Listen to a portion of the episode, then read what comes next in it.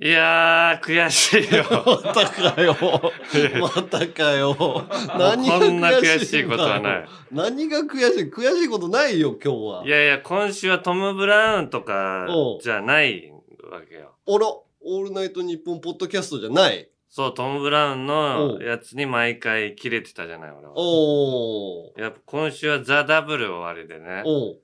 俺のインスタの DM のところに審査員向いてないですってコメントめっちゃ来んのよ。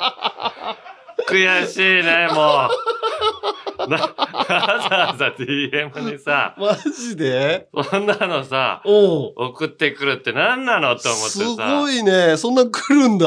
そうだよもうなんか熱があるなみんな。熱が、まあ、それだけな見てくれてるってことは限ってんねみんな。あんなに平和だったと思ってたのにさなんか、みんな結構そんなに血眼でさやっぱ見てんだなと思った。相性レースってもう本当にね俺は良くないと思う。なんでお笑いに熱くなりすぎみんな。いやまあでもそんだけやるっていうことは盛り上がるということだからそうそうそうある意味いいことだと思うんだけど。いや盛り上がるけど俺はいいことと思わないけどね。なんか芸人さんがさ最終的に誰かを攻撃するみたいな流れになるのはそうそうそうそうもう全然良くないしみんな思い入れを入れすぎてなんか芸人さんがかっこいいだとかなんか努力してるだとかそういうのをねもう見せすぎてね逆に恥ずかしいわ。いやいやもうそう恥ずかしいわって言うけどまあ大会ってやっぱその瞬間だけは多少出てきちゃうじゃん。そうだから大会を目指して芸人になったりとかしてるからおかしくなってんだと思うのよ。ああ今ね俺はね俺はもうそういうのもまあ俺も大会に出たからあれだけど、もう大会なくしていいんじゃないかなと思うよね。いやいやいや、それは山根、俺全然賛同できないわ。なんかすげえ勢いで乗ってきてくれたんだけど、なんかこいつとは、俺、違う意見だわっていう。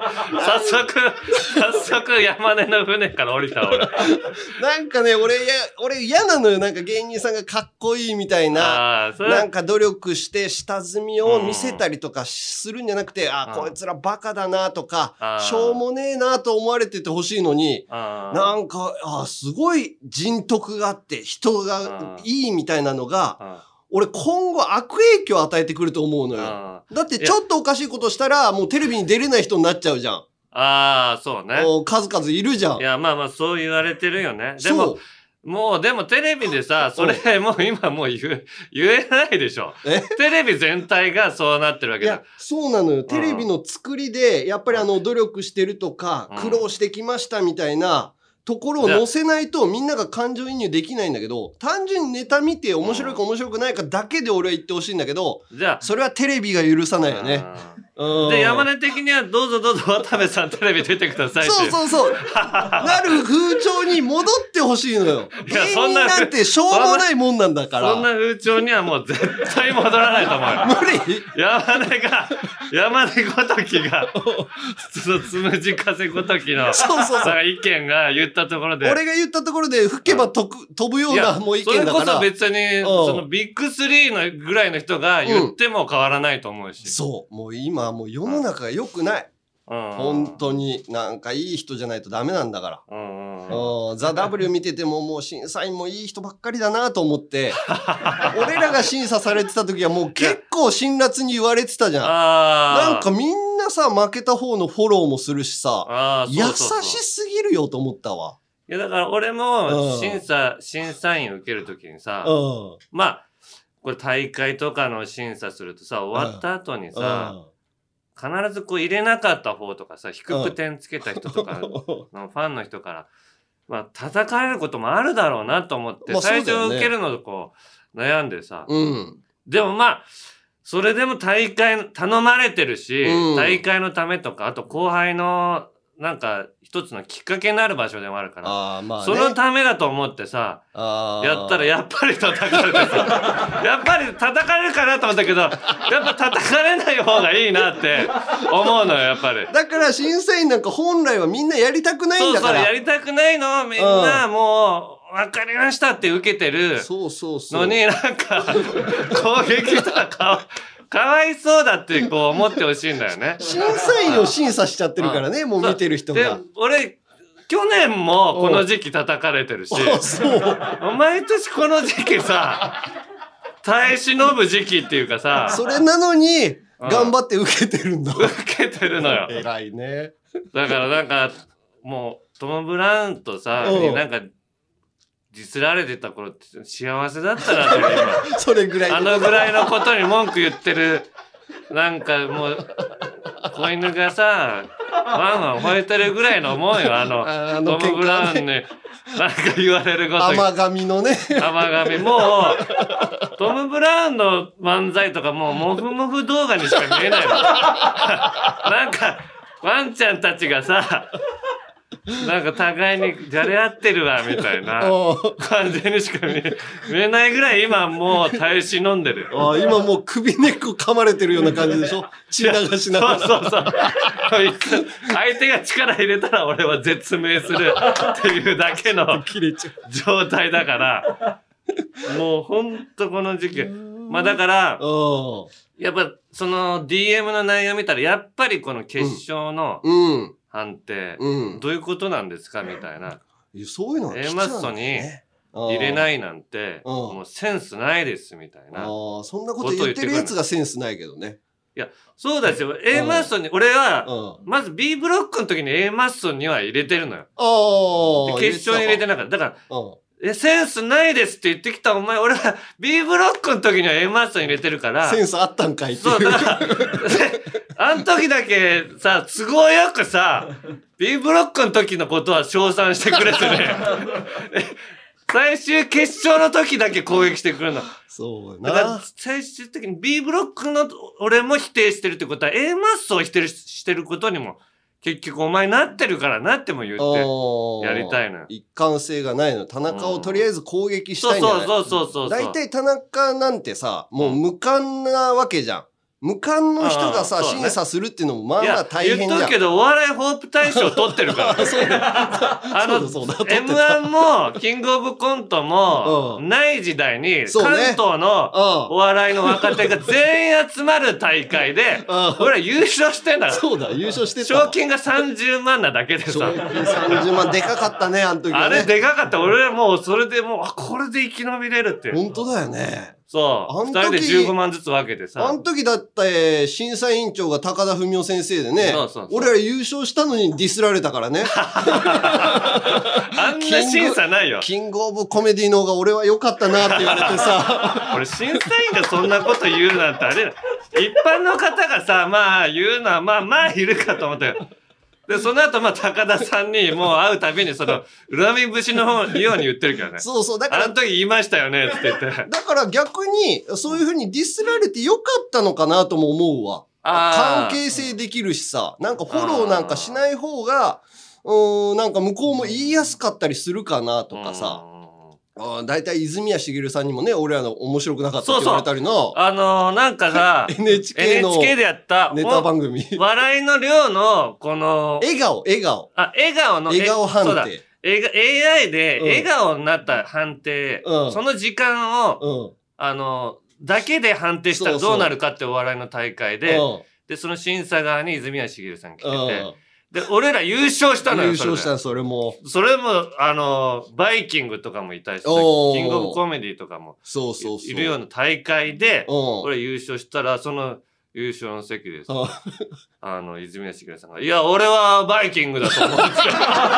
いやいや、そういうことじゃないじゃない。今回、機械でやってみ、そのレギュレーションだから。そうよ。そのレギュレーションで、この優勝した人は、あ、すごいねってしなきゃいけないのに、俺ら大会で優勝した時に気分よく帰ったことないんだよ。一回の。本当にね、そういう、なんかちょっと、審査員らしからぬ態度に俺も許す。だから泉谷しげるさんのこと今でも許してないから。高田文雄さんにはさ、俺会うたびにさ、言ってさ、いや、ごめんごめんとかいう関係性になれたから、もう今は何とも思ってないんだけど、泉谷さんがさ、もうなんか、何ワイドなショーとかで語ってんの見てもうるせえよ、お前。お前は、あの時のことはまず俺に謝れと。今でも思うからね。思うね。審査員であんなことステージ上で言ってちょっとイカれてるよね。まあだからキャラというか自分はそういう風な尖ったことを言いたいみたいなのがあるんじゃないの？違う、レギュレーションをまず理解して仕事を受けろっていうのよ。そうだね。そうなの。だってF1 とかでもさ、一つだけその排気量異常に上げた車で出たらアウトじゃない。それを、だからみんなそれに揃えてやってるから。俺はその、笑顔になる時間が増えるネタを選んで出てきてるの。で、他の人はどうか知らないけども、これは、常時笑顔になりやすいとか、ちょっと。あ、考えてたあの時。そうよ。あの時、そういうネタを3本選んで、135っていうね。そうね。なんか番組だったんだけど、1分、3分、5分で、笑顔の AI で判定するっていう。確かに。悔しいよ、俺はもう。ずっと悔しい思いしてきた。まあ、だから、その審査の、最終的に、決勝の審査の基準を教えてくださいみたいな人も来てたから、もう本当はこれあんまり言うと、ちょっとダメ出し的な要素も喋んなきゃいけないから、俺はこういうの言いたくないの、本来。なんかいいところ、だから決勝に行った時点で、みんなすごいし、で、みんなに得して帰ってもらうっていうことの方が俺いいと思うから。善人だね。いや、そう。だから俺ごときがっていうのもあるしね、審査員。だから俺はそういうマイナスになるようなことになるべく言いたくないっていうんだけど、最終的な審査の基準ってなると、やっぱちょっと言わなきゃいけなくなるから、フリートークのとこでそれ、俺今日喋ろうと思うんだけど、それもう聞きたくないっていう人は、聞かないでほしいの。ああ、そこはもうファンタジーで残しておきたい人はね。ファンタジーで、そこが別に、だから、そこの要素言わないと、審査の基準言えなくなるから。でも DM 送ってきた人は聞いてもらいたいね。まあね。聞いて、そこを聞いて、まあ。それでもセンスないと思うなら、また DM くれればいいし、ね。それはもうしょうがないし、感覚だから、ね。なぜ審査員が7人いるかって言って、そういうことなんですよ。一人の審査の基準が大きな影響を与えないように7人入ってるわけで、7分の1の今日は意見を言うから。だからそこは別に判断基準じゃないけど、田中はどう思ったかっていうことね。だから僕がこういう感じで最終的に審査しましたっていうのを後で言いますんで。なんかそれで、ちょっとお茶を濁したいと思います。じゃあ、行きましょうか。はい。はい。オールナイトニッポンポッドキャスト、アンガールズのジャンピン。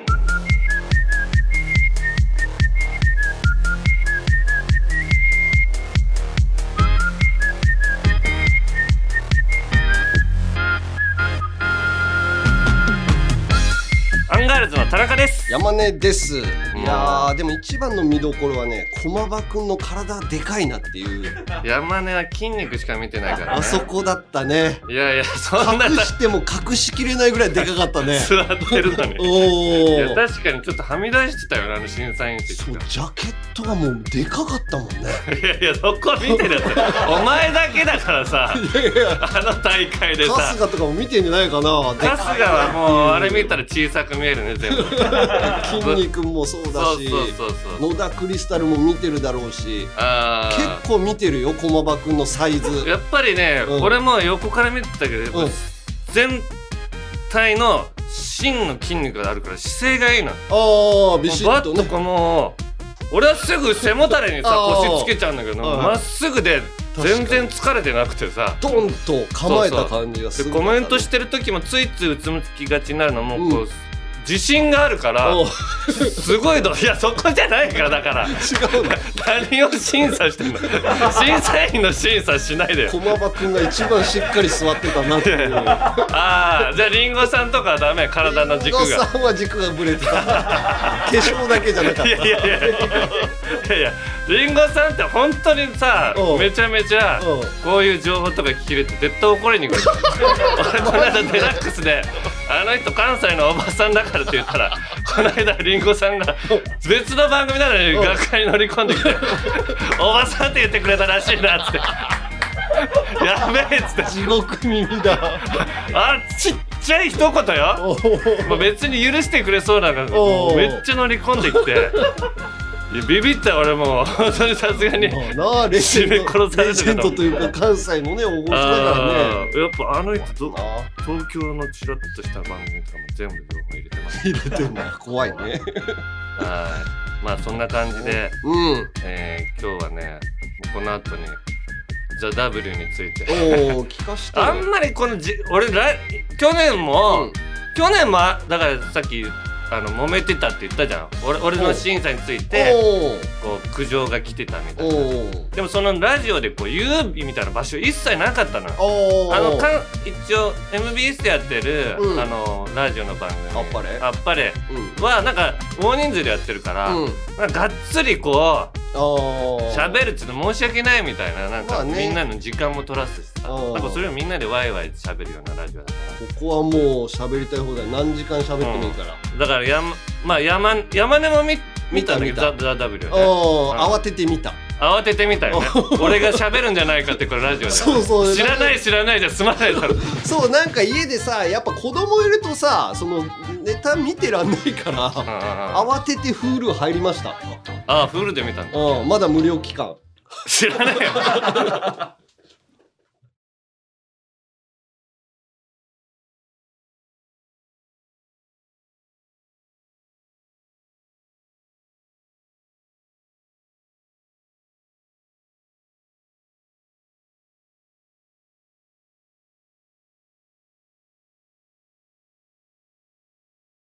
青山佳乃と前田香織、金曜日のしじみ。収録中にお酒を楽しんだり、おつまみを食べたり、ラジオなのにゲーム実況をしたり、フリーダムな番組です。日本放送ポッドキャストステーションで配信中。乾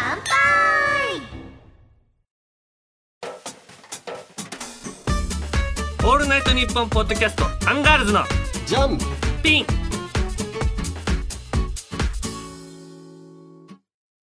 いいよ喋って。いやもう本当にさ、こうやっぱりあちこちでこう言われちゃう。私はこうだ、田中さんは違うみたいなの言ってくるから、あの後俺インスタをアップするみたいな時にさ、インスタはなんかアップするタイミングとかも気にしちゃったよ。もうなんか今アップしたらコメントに大量になんか文句来るんじゃないかとかさ、で何をあげるとかももう気にしちゃってさ、やだね。俺はもう空手の型の動画をあげたからなんか攻撃されるかも。俺は空手をやってんだぞっていう自己防衛のためにまず最初にそれをあげたから。悲しいな。あいつ攻撃ではちょっと倒せないかもなみたいな。そんなことまで気にしないといけないのか。いや審査員やるってなったらもうそういうことになるよ。やだね。もうまあ俺は断るね。まあ来ないけど。まあ来ても断る。もし万が一来てもね。だってあんな責任重大でさ、なんかみんなの運命をさ握るようなことをやりたくないね。でもやっぱりそういう人全員そういう人だったらやっぱ大会って成り立たないし、まあそうだね。誰かが受けるっていう形にしないといけないと思って俺を受けてるんだけど、みんなやりたがらんから俺がやんねんね。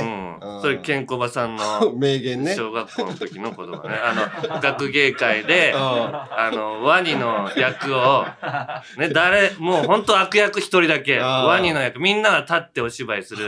ワニが地べたをはいつくばって悪役やる。それをやりたがらないからケンコバさんがやったの、小学生の時にね。それでお母さんがなんであんな役を選んだのみたいな言ったら、みんながやりたがらんから俺がやんねんっつって。そのイズムだよね。そのイズムを俺もそれもワニイズムで受けてんだけど、まあ多分一般の視聴者の方とかが思ってるところ、多分一番、まあ決勝についてのことだけ今日主に言うけど、決勝で A マッソが一番会場を沸かせてたと。なのになんで優勝じゃないんだろうっていうとこ一番まず気になってると思うんだよ。なんで審査員7人いて2票しかあんだけ一番沸かせてる人が入らないんだって。これみんなも考えてほしいんだけど、おかしいじゃない入らない。普通に考えて。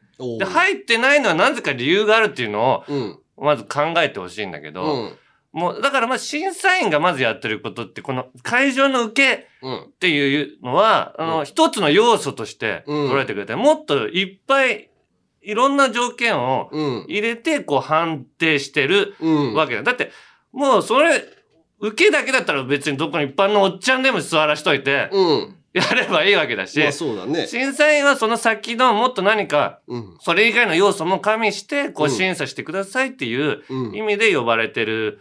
だからみんな芸人さんにいまして、最初はタレントさんとかも入ってたんだけど、ザ・ W ってやっぱり芸人さんじゃないとそこまで見れないってなって、今もう全員芸人さんに変わってきたらね。確かにね、分かってる人みたいな、テレビのこともネタのことも分かってる人、ね、そうそうそう、ネタをやっぱり見る上で自分で作って、自分で舞台で出てやって、滑って受けてっていうのをここまで感じた人ぐらいじゃないと、なかなかこのネタの何がすごくて、何がもう素晴らしいことかって見えてこない部分もあるんですよ。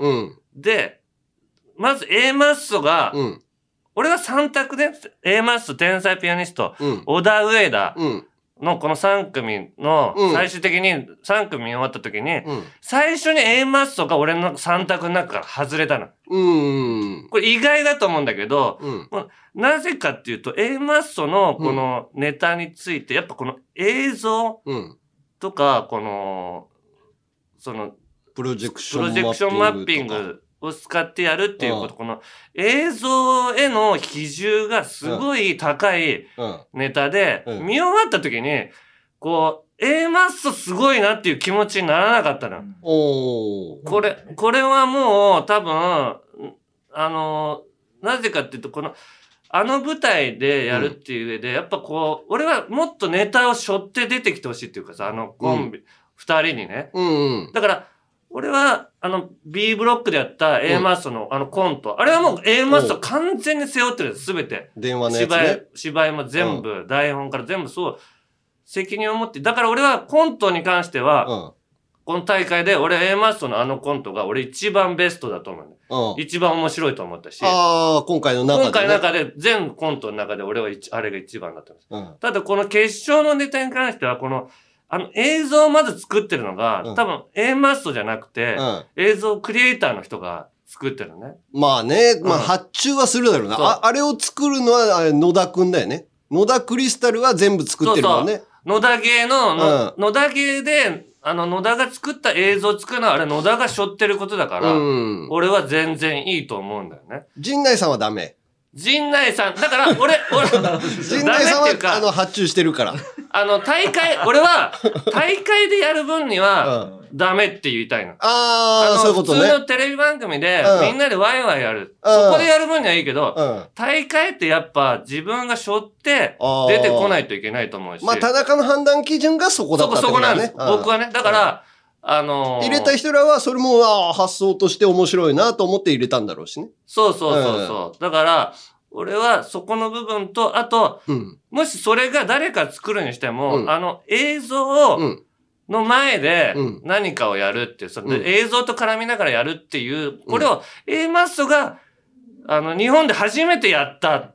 だったらいいんだけど、そこでもないの。この舞台とか、そのエンタメの世界ではもうやられてることであって。そうだな。うちの事務所で、演劇やってた時にも、まあ社長に見に来なさいよ、みたいな。ちょっと見に来てよ、みたいなやつもあったな。なんかマラソン会場みたいなので、こう映像が動いて、みたいな。ここでこうやって走ってんだけど、そういう作りはまああるはあるね。そう、それでコメディにしたりっていうのはちょっとある要素で、じゃあ A マッソをどのぐらい、まあこういう映像にしてくださいってこう突っ込みたいんでってそこはやってるんだろうけど、映像ネタと絡むネタっていうのがちょっと、まあ最終的に見た時にこう、俺はこの B ブロックの時に見た A マッソすごいなっていう感じが、もう A マッソの良さが全然出てないネタだなって俺思ったの。で、A マッソすごいなって思った。 A マッソの手柄がこう少なすぎるな。映像クリエイターすごいじゃんっていうことになった時に、これはちょっともう入れれないなっていうことになったのよ。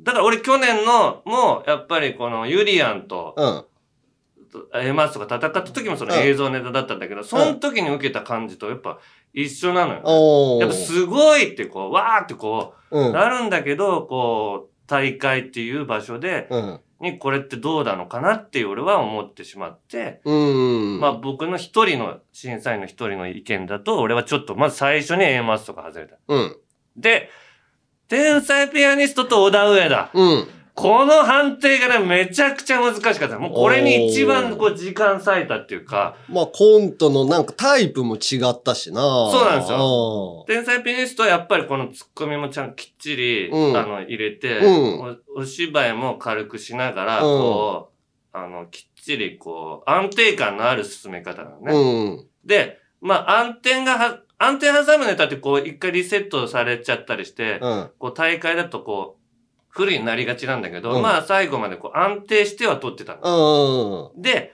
小田上田の場合、今度はこのコントの作り違って、もう、バカバカしいことやるから、この、辻褄みたいなとこは、一切気にしなくて、もう、あえて、芝居も下手に棒読みにして。まあそうだよな。ズラとかも、もうちょっといいやつ使ってもって思ったけど、多分あれでよかったんだろうね。あれにしなきゃいけない。もうバカな世界でやりますんで、もう、声量をあえてでかくして、コントのタイトルもドア玉に言ってっていう、こういうやり方なんだけど、で、それが、まあ、この予選、A ブロックの時は、パンとはまったんだけど、決勝では、やっぱり手こずったんだよね。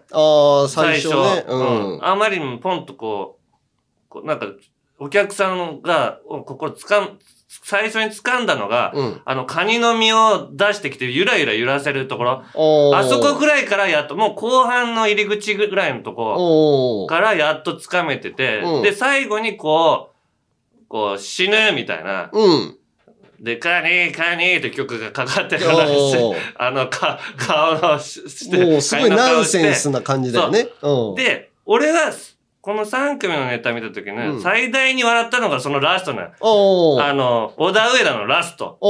あそこが最大瞬間風速だった、俺の中で。で、安定感の天才ピアニストと、じゃあ小田上田。で、前半はいまいち取れなかった。で、後半のは、盛り返してきて、ラスト、最大瞬間風速を取ったコンビ。この判定ってすごい難しくないですか？難しいね。だからもう、それもだからもう自分の判断基準よね。もうどっちに入れるかはね。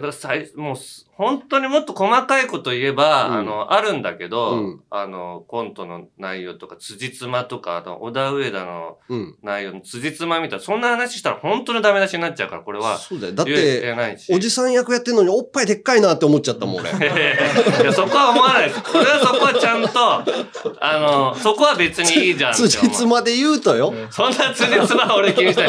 もうちょっと話の辻褄。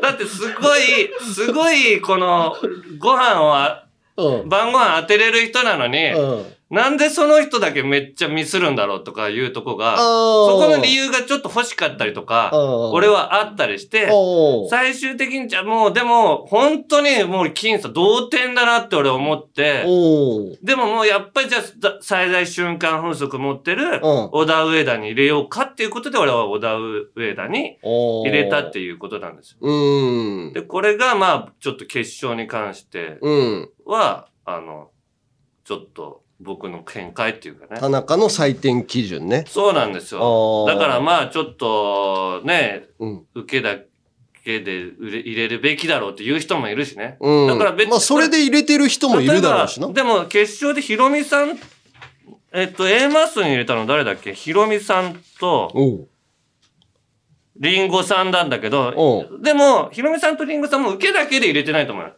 受けと、いろんなものを加味して、やっぱり A マストだなって思って入れてるだろうし、なんかちょっと、いろんな要素を加味して審査員の人をやってるんで、だから天才ピアニスト、だからみんながなぜ、俺小田上田にいたかも知らないし、なんで天才ピアニストか A マストか、それぞれに聞かないと、わからないっていうことなんで。まあいいけどね、もう審査員が決めるんだからさ。そうなんですよ。だからそれがレギュレーションが、やっぱり審査員その7人なんですっていうレギュレーションなんですよ。そうだね。俺が入ってたらまた違うだろうし。そうそう。山根が入ってたらもう A マス優勝したかもしれないし。いや、女ガールズが優勝してた。女ガールズは、一番笑ったっていうのはね、俺、あれ、前半に持ってきて、やったら勝ってたよ、あれ。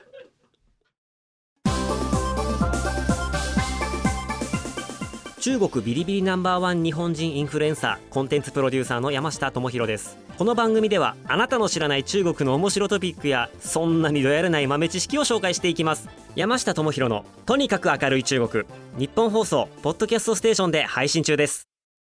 放送局で奇妙なことが起こりやすいって話よくありますよね。これね、僕が聞いたんですけども、ある番組にね、ヘビーリスナーがいて、いつもその番組のステッカーだとか、プレゼントを送るんですけど、毎回帰ってきちゃうんですよ。届かないんです。島田秀平とオカルトさん、なんでだろうな。詳しくは日本放送ポッドキャストステーションで。山根より一つ学年が上の田中と、田中より一つ学年が下の山根が喋ってます。アンガールズのジャンピン、もっと敬語使うようにね。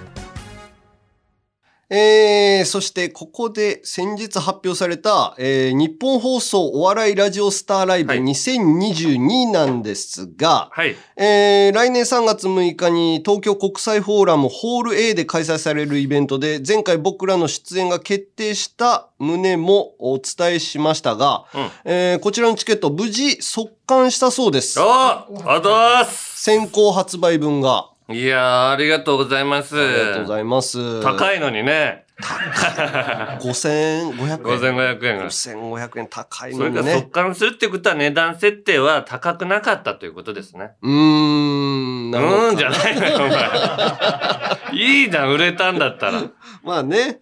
で、出演者が僕らアンガールズ以外ではナイツ、ペコパ、三四郎、そしてオードリーということで、なんか関東と中国地方しかいないという出身がね。ああ、そうなんですね。関西がゼロということで、若林くんが食いついてましたよ。噛みついてた。何よ？ラジオスターっていうメンバーかっていう。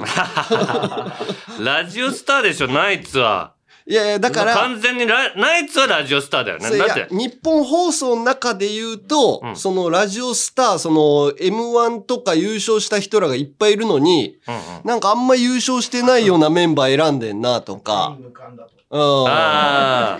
ラジオスターってそういうもんだよ。ラジオの、なんかごちゃごちゃ言うような人って優勝できないじゃない。ああ、まあそうだね。ややこしそうだもんね。そうそう、めんどくさい人間が多いっていうことだから。そうそうそう。そしてメールもね、いろいろ来てて、紫メガネさん、リトルトゥースだって。ラジオスターライブチケット取れました。当日を。あいつのファンだろ、でも。当日を楽しみにしてます。しかし、アンガールズファンの私には気になることが。リトルトゥースって書いてある。リトルジャンガーだろ、お前は、じゃあ。喜びの。リトルトゥース変えないと。喜びのあまり、ツイッターでチケットを取れたことをつぶやきました。そして、同様にチケットを取れた人たちのつぶやきも見てみたら、チケット取れた、オードリーに会うの楽しみ。やった、チケットゲット、早くオードリーに会いたいなと、オードリーのライブかのようなつぶやきの嵐。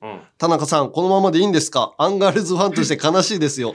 ライブでやっつけてやってください。お前はまずオードリーファンだろ。オードリーファンが、なんか、アンガールズファンがいないっていうことを、アンガールズファンのふりして、言ってきてんのかな？帰ってきてんの、屈辱のメールだよ、そんなの。そうなのかな？いや、そりゃまだ、歴が違うから、ラジオスターとしての。ああ、まだ。俺らはまだもう10回ぐらいただ生では船出したばっかり。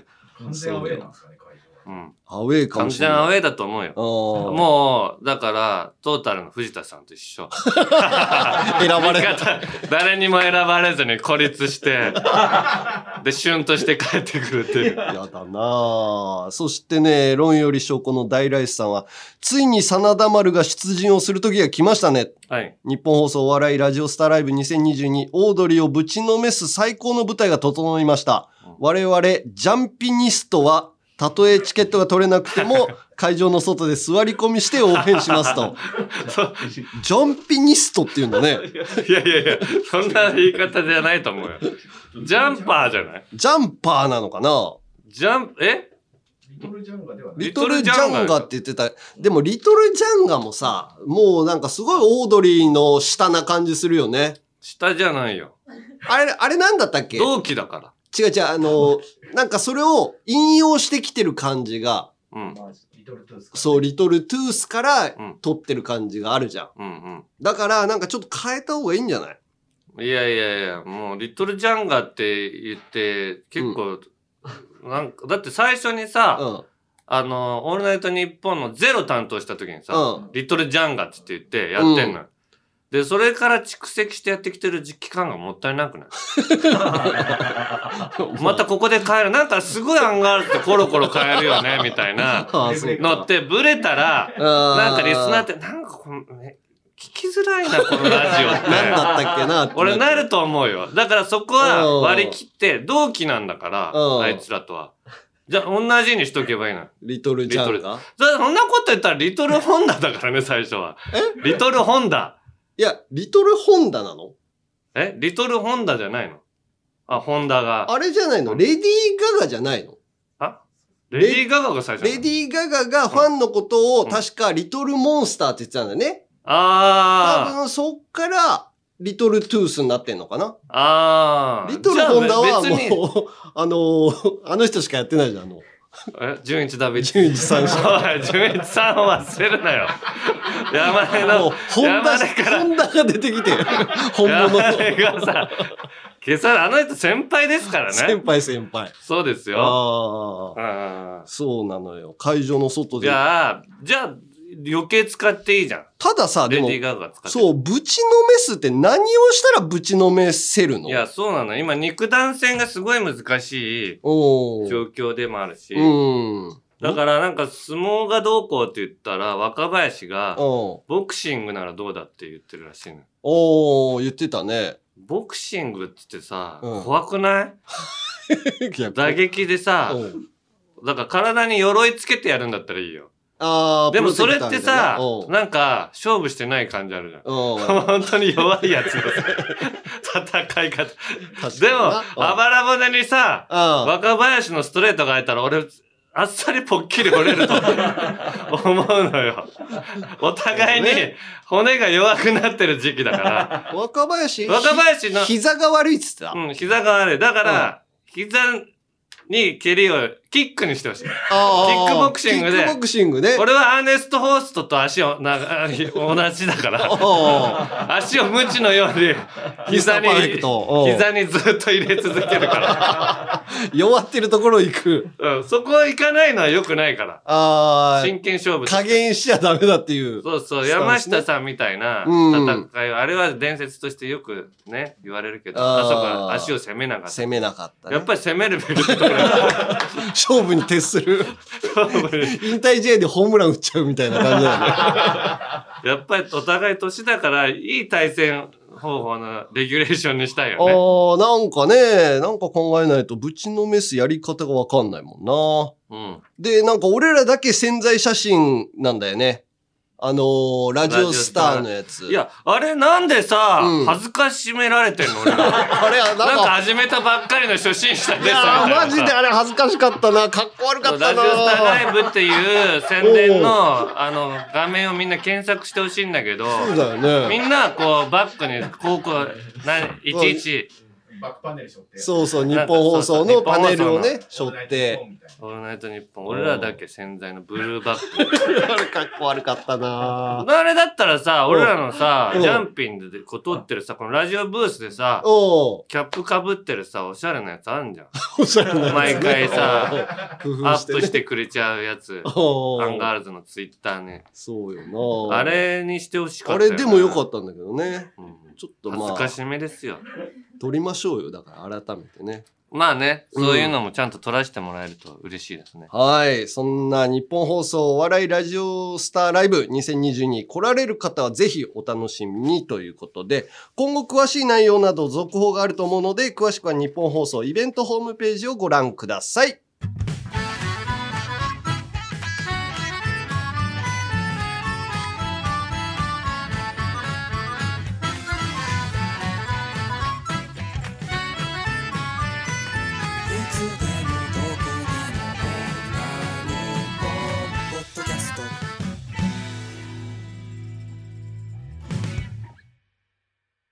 アンガールズのジャンピン、続いてはこちら。有楽町リベンジャ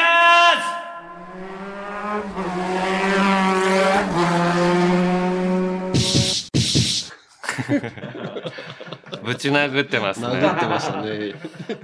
いつの時代も迷惑なヤンキー。東京リベンジャーズの人気のせいでヤンキー復活が危惧されています。はい、そんなことあっちゃなんねえよなということで、今日もこの田中マン次会、タナマンの集会でどうしたらあいつらを撲滅できるか、昔やられたやつはあの時どうすりゃよかったのかを考えていきますから。うん、もういっぱいねメールも来てますよ。これ反応何大変なことになってるよ。服部三助さんから、うん、田中義明大変です。お東京リベンジャーズがフランスでも大ヒット中、単行本が品切れになってるらしいです。このままいくと日本と同じように実写映画化され、さらに人気出てしまう恐れがあります。そこでフランス版東京リベンジャーズの配役を考えてみました。おフランス版この服部三助が考えてくれた。まず身長三世よ、三助はスーパー三助だから服部三世だね。あ、すいません。スーパー三助のインスタ見すぎて、俺。ロン毛でカッコつけてる。ロン毛でカッコつけてる。あれやめてほしいよな。あれずっと見ちゃうんだよね。まず、身長が185センチある、副総長ドラケンは、身長が188センチある、ジャン・レノ君。主人公のタケミッチは、頭突きが得意なジダン君。フランスですからね。そして総長であるマイキーはフランス在住のひろゆきでいきましょう。これで実写映画は爆死。フランスでの東京リベンジャーズ人気。急落間違いなしですというか。実写でね外れると急に人気なくなったりするもんね。そうなんですよ。いやフランスも行けなくなっちゃうよ、一般の方が。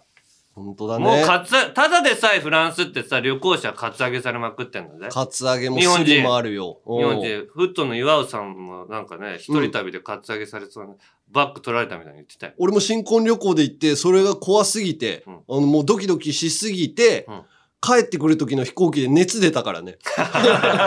悩みすぎて。悩みすぎて。いや、そんなにやっぱさらにこれ増すっていうことだからね。そうだね。ヤンキーが言って、もう全裸にされてせいやまねなんて。エッフェル塔に逆さずりにされて。ボコられてさ、金だけでフルチンでぶら下げられて、落書きされるんだ。嫌だなぁ。じゃあちょっと。今週も集会始めから、そうね、ちょっとね来てますよ。アンヤンキー先生、私も田中卍会への入会を強く希望します。私の母校も荒れに荒れた中学校で毎日ヤンキーにビックしながら中学校生活を過ごしていました。こんな奴らいなくなればいいのにと毎日思っていたのを覚えています。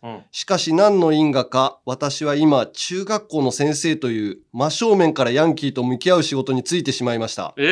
なんで？さらに先生15年目を迎え、教務主任という立場になり、担任が手に負えなくなった激悪ヤンキーたちを相手にすることになり、イライラで抜け毛と白髪が止まりません。そうだよな。先生になりたての、若い頃ヤンキーに「なんだこのハゲ」と言われた時は「誰に向かって言っとんだ」と激しく指導してきましたが、今は厳しい指導がなかなかできないご時世になったのと、実際に頭が薄くなってきた現状もありハゲにハゲて本当のこと言ったら傷つくだろうと返すのが精一杯です。そんな時も心の中では田中卍会が全てのヤンキーを撲滅することを心から願っています。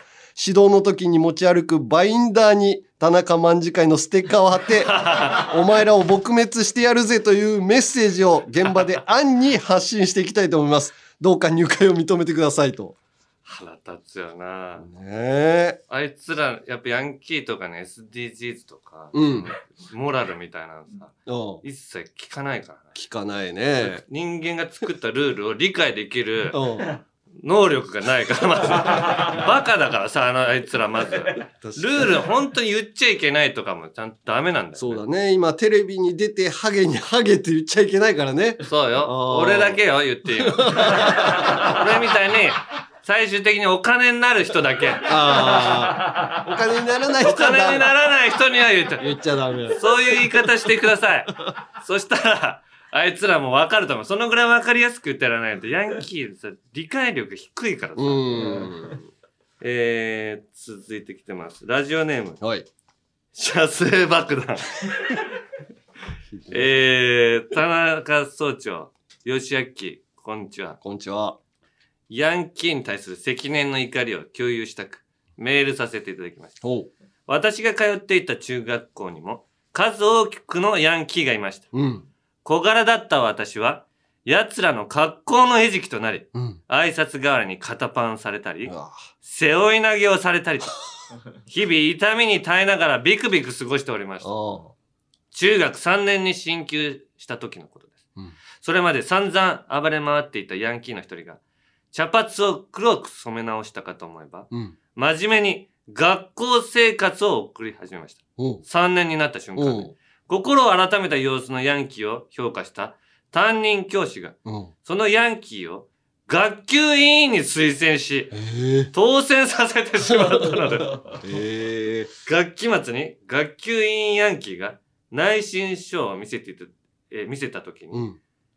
きた時、衝撃の事実が明らかになりました。それまで真面目に学校生活を送っていった一般生徒よりも、生活態度の評定点が高かったのです。バカなので学力評定はお察し。だから生活態度だけ高得点叩き出す。相対評価の内申点でこんな理不尽があってはならない。そう思いながらもヤンキーからの復讐が怖く何も言えませんでした。世の中には元ヤンキーの先生になる方や暴走族の総長をやってた芸人、俳優などご活躍されている方が多くいらっしゃいます。しかしそのような方々は断るために、昔は悪やってましてと、胸くそエピソードを披露しています。自分のしてきた悪行を反省するどころか、それで箔がついたと考えているクズ野郎です。ヤンキー歴を利用し、更生したふりをした。一般社会でのうのうと生きていくヤンキーキャリアロンダリング。許してはいけません。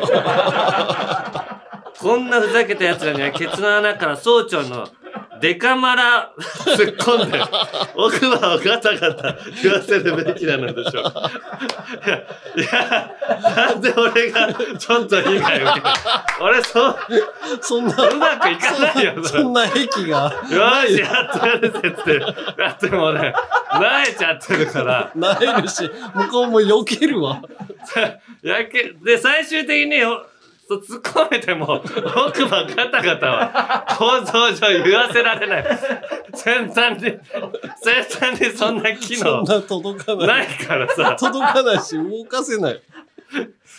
ちょっとしっかり考えてる。そうね。でもこれ先生が悪いよね。先生が悪いわ。ヤンキーがそのさ、更生してさ、学級委員になったぐらいでさ。要は寒暖差みたいなことでしょ？寒暖差が大きいから、すごいよく感じてるけど。うん。一般よりもやっぱ低くしないです、それは。そうだよね。やっぱ3年間きっちりやってるってことは、1年しかきっちりしてないってことは、1年で稼げる量の分だけ与えるっていう。そうだよね。一瞬の瞬間風速が強いだけだから、そうこれは田中の審査でも落ちるわな。うん、平均的に取ってる。これってそういう審査だから、ヤンキーかどうかっていうところも。そうちゃんと3年間やってるかとか、そういうところも見るからね。いや、だからさ、その芸能人とかの話で言うとさ、ラジオネーム人類の敵さんから来てんだけど、初めてメール差し上げます。ヤンキー撲滅を掲げるなら、まずは同じお笑い芸人のバッドボーイズ佐田正樹を潰さないといけません。YouTube で元暴走族総長の肩書きを隠そうともせず、爆音バイクに乗り回し、挙句の果てに登録者という名のヤンキー予備軍を増殖させています。総長系 YouTuber で126万再生とかさ、そういうのやってんだって、バイクに乗ってる映像が。ヤンキーが日本一少ない県で有名な田中卍会長崎支部としては、福岡出身の佐田を見過ごすわけにはいけません。田中総長、奴の暴走をなんとか食い止めてください。やっぱ長崎、あたりからさ、うん、周りを全部まず囲まなきゃいけないな。佐賀支部と大分支部で福岡をあさって山口支部とかも全部作って出口塞いだ後に攻撃しなきゃいけない。確かに、ね、だから佐田さんにさ、でも言える先輩なのよね。いや先輩だから怖いよな。先輩のヤンキーって一番手つけられないからね。で現役感残ってんじゃん。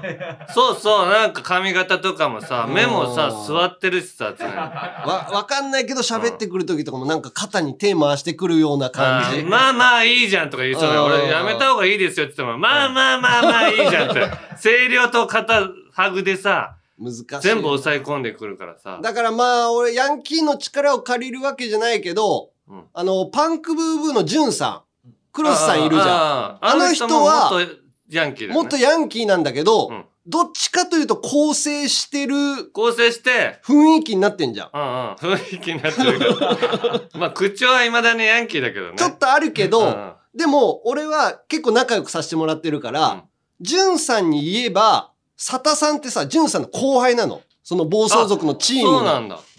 だから、やめろよって言ったらやめてくれるかもしんないな。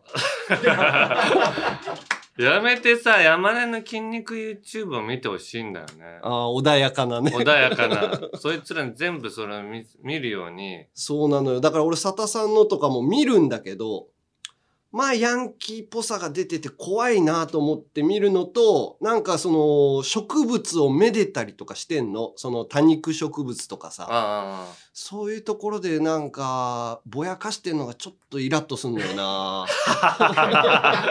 前やばいぞ、直撃くらいやでも俺はヨシアッキーがそこまでちゃんとたぎってきてくれてるなっていうのは嬉しい。いや、だから先週まではさ、どうせタナキはやらないからなとか、冷めてたけど。だからやらないとかじゃなくて、ヤンキーだった人が、なんか、称賛されるのは嫌なのよ、俺。その、後からちょっと良くなったからって。いつまでヤンキーやってんのって話だよね。もう、本当にダサいし、世界一。そうなのな。服装も髪型も全部ダサい。発言も、やってることも、世界一ダサいんだから、ダサいやつの YouTube を見てどうすんの。やばい、俺。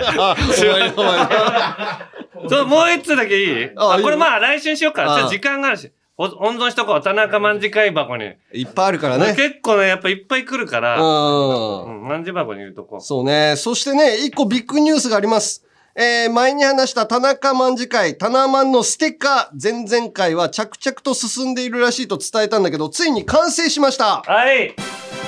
ありがとうございます。はい、できました。どんなステッカーかというとですね、以前募集したデザインの中から良かったものを採用したんですが、一つではなく何人かのデザインを採用させてもらって、1枚のシートにそれが盛り込まれてて、4連ステッカー。4枚。ラジオ界初じゃない？ねえ、いっぱいの人が。どうだろう、あるのかな？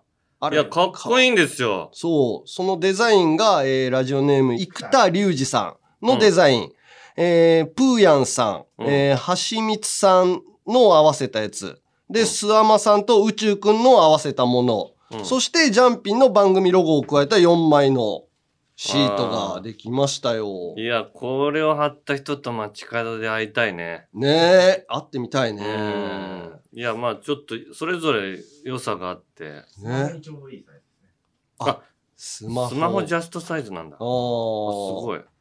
いや、これは、まあ、車とかには、いけんのかな。車に貼ると、防水がないから、雨で、なんかぐちゃぐちゃになっちゃう。ほら、最初のコンセプトと、レミオに貼るっていう、コンセプトどこ行ったんだろう。ペット透明なシート用意して。そうそうそう。だからこれを貼って、シートを被せる。なんかラミネート格好じゃないけど、なんか表面をカバーするっていう。手間だけどね。それは買ってください。はい。これは番組ツイッターに写真アップすんのかな？しましょうか。登録者数も2000人を超えたようですから。2000人ってことは、じゃあまだトム・ブラウンより下。まだ下だったね。500ぐらい下。うん、500ぐらい。おい、恥ずかしいだろ。オードリー20万ぐらいいってるらしい。なんでオードリーのとこそんなにあってさ、こっちに。2000やっとこさ行って。いい日言ってんだよ。100倍差だ。ちょっとみんないっぱいフォローしてよ。ね。うん。どうやって配っていくこれ。みんなに配ったらすぐなくなんだよね。だから、うん。ちょっと抽選で、10名。毎週ね、抽選で10名にしたらどうですか？これはこのコーナー以外も全部の中で、どのコーナーでもいいから、結構な人数を読まれてるんで。読まれた人の中から抽選で10名？そうですね。読まれた人の中から10名。まあだから10枚ぐらい読んでるかな。そうね。そういう感じでじゃあ送っていこうか。そうしよう。ねえ、それをまた、来ましたみたいなので、ツイッターに上げてもらえば、ツイッター界が盛り上がるわけでしょ？ああ、そうそうそう。それで、こっちが集団になっていくから。うん。で、いつかヤンキーたちと全面的に戦う。うん。法廷でね。法廷で我々は。腕っぷしじゃないんだ。法廷で戦う。腕っぷしで勝てるわけないだろ、お前。いや、お前ぶん殴りに行くとかって言ってた。ぶん殴るのはちょいちょいバレないようにぶん殴っといて。最終的には法廷で、もうリズメにして泣かせるから、あいつら。法廷で。はいはい。はい。さあ、こんな感じで、まだまだヤンキーにやり返してえやつ。棚前に入りてえやつ。メール待ってから。よしあき！例のやつ、よろしく。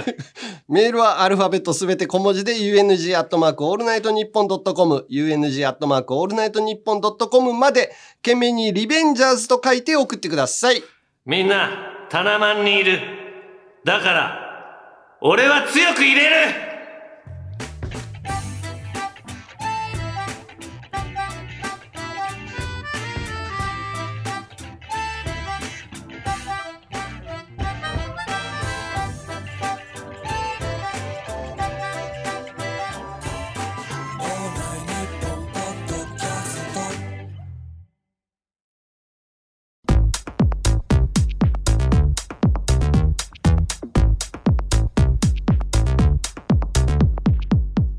アンガールズのジャンピン11回目の配信、そろそろお別れの時間です。あー、The W のこと喋りすぎてすげえ押しちゃった。そうなんですよ。だからちょっと今回タナ山根さんのコーナーなしこけそうだったなそのコーナーを飛ばさなきゃいけなくなりましたでね。もうほんと30分の番組ですから毎回長すぎるんですよ。そうね、ちょっと気をつけながらやっていきましょう。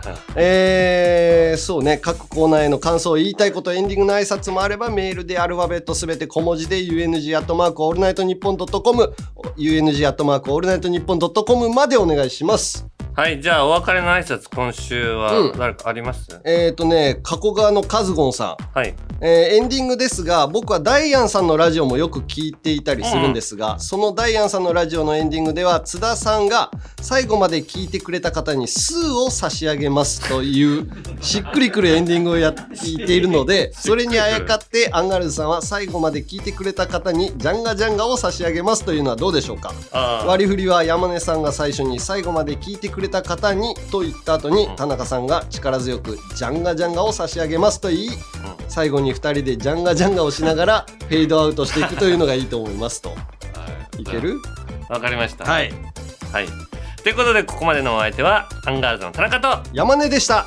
最後まで聞いてくれた方にジャンガジャンガを差し上げます。